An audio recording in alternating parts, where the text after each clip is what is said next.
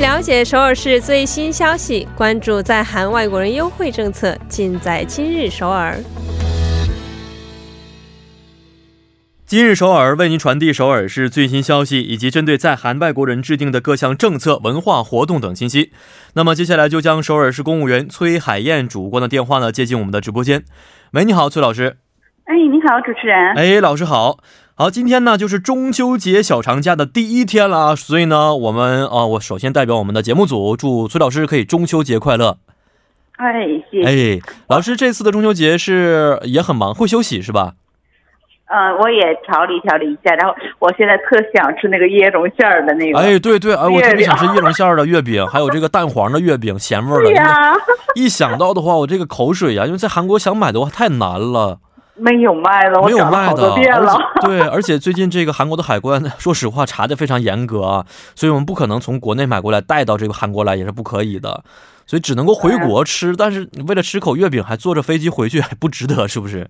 对，啊没错，咱不管怎么样吧，希望老师虽然吃不到这个心仪的易容的月饼啊，但是也能保持一个好心情，好好休息一下，来迎接这个中秋节之后的工作 啊。啊，啊好的，也祝我就是我们亲爱的主持人和听众朋友们能够中秋节快乐。好，非常感谢老师啊，咱们同乐。啊、好，那首先请老师给我们介绍一下今天要介绍的第一条的和这个消息是和中秋有关的吗？对，二零一九年首尔历史博物馆中秋节庆典서울역사박물관한가위한마당개최합니다。哦啊，中秋节的这么一项活动啊，真的是非常应景啊。那是什么样的一项中秋节活动？具体给我们介绍一下好吗？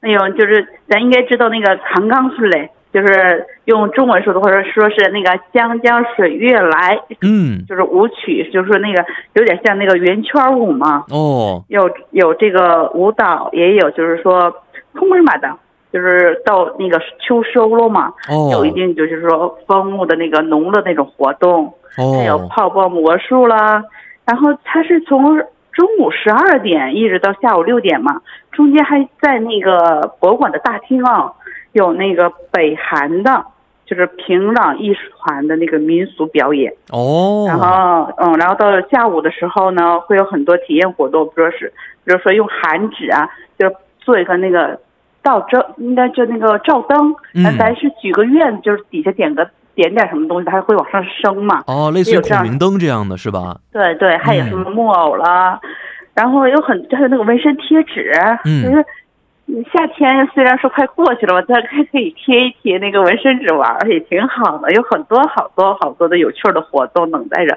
听众朋友们去参加。嗯，是的，嗯、其实我们知道，一开始这个中秋节的寓意啊，就是希望有一个丰收的一年啊，让人们可以过得丰衣足食一些。所以这次看了一下活动，不光光是有一些传统活动，而且呢，还象征着半岛和平的这样一些环节啊主题，啊、对真的是值得去参加一下。但是这个首尔历史博物馆广场啊，应该怎么去找过去呢？应该咱们知道，就是说坐五号线的话是可以在光化门下车以后，坐地铁的话可以七号出口出去。嗯，然后要坐三号线呢，咱可以在那个景福宫下车，也是七号出口。然后你一出去的话，就可以看到那个历史博物馆那个就是牌匾，嗯而且那个广场很大的。然后就是说，在广场上也有举行一一部分活动。然后就像那个平壤，就是说艺术团的演出是在那个博物馆的大厅里头举行。哦哦，是这样的，嗯、这个只要是在首尔居住的市民朋友都可以参加是吗？还是说我们需要有一些提前报名的环节呢？哎呀，都是免费的，都是免费然的，后太都好了对对，然后什么时候去都参加都可以的。哦没有，什随么时预随地对，嗯对，没有什么预约情况，比较方便一些。嗯嗯、这个活动项目比较多啊，如果想具体的详细咨询一下的话，应该通过什么方式去咨询呢？但是给听众朋友们留个电话号码，嗯可以拨打首尔区号零二七二四零二七四。啊，这电话号码很好记哦，七二四零二七四。嗯，好的，希望大家可以通过这样的一些活动啊，度过一个非常愉快的中秋节啊。好看一下今天的第二条消息，第二条消息也和中秋节也哦有关是。二零一九中秋节博物馆庆宴，就是한가위박물관큰잔치를합니다。 哦，刚才是的，玩了一下午的都饿了，是不是？应该好好吃一顿嗯了。特别是中秋节是丰收的一年啊，呃，吃的应该特别的丰盛。但是刚才的活动我们就说过是在历史博物馆的广场举办的啊。那这个活动是在哪一个博物馆举行呢？是在那个汉城百济博物馆。嗯，汉城百济博物馆怎么去呢？对对咱坐地铁坐八号线的话，可以在那个孟村土城站嗯一号出口出去。然后坐九号线呢，就是说地铁九号线直接有那个汉城百济博物馆那个站，然后可以哦从二号出口出去，不是很远的，很近的，很方哦，是便这样的。对对，那市民朋友们其实可以按照自己家里的这个远近呢，以及时间呢，去参加到首尔的很多庆典活动当中啊。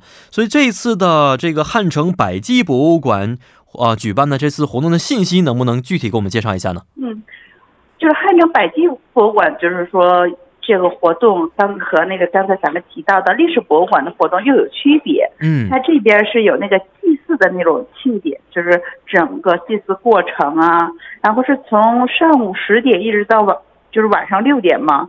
就祭祀活动这个结束之后呢，会有就是说做面具的体验呢，还有那个专门那个拍照区，咱还到哪儿了还得拍拍照嘛。嗯然后还有一些就是嗯饿了，他肯定有那个就是拍那个打糕，嗯就，是你也可以去试一下，就是说敲那个打糕啊。对，我就看一些这个视频呢，觉得很有意思啊，一直没有试过，可以去试一试。嗯对，还有什么就是射箭了，然后摔跤啦，踢毽子了，还有丢沙包，这这活动挺多的。没错，哎，看起来这个活动真的非常多啊！我觉得可以让大家穿着传统服饰去体验的话，更加有趣了。这拍的照片应该更加好看了。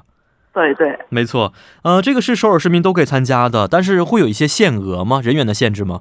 咱先说费用，费用都是免费的，嗯，然后当日就是现场参与即可。但是有些就是具体的那个体验活动，比如说你就是拍，那就是打高了什么这样的，有体验类的活动呢是有那个名额限制一百名，因为你拍完了肯定也要吃嘛。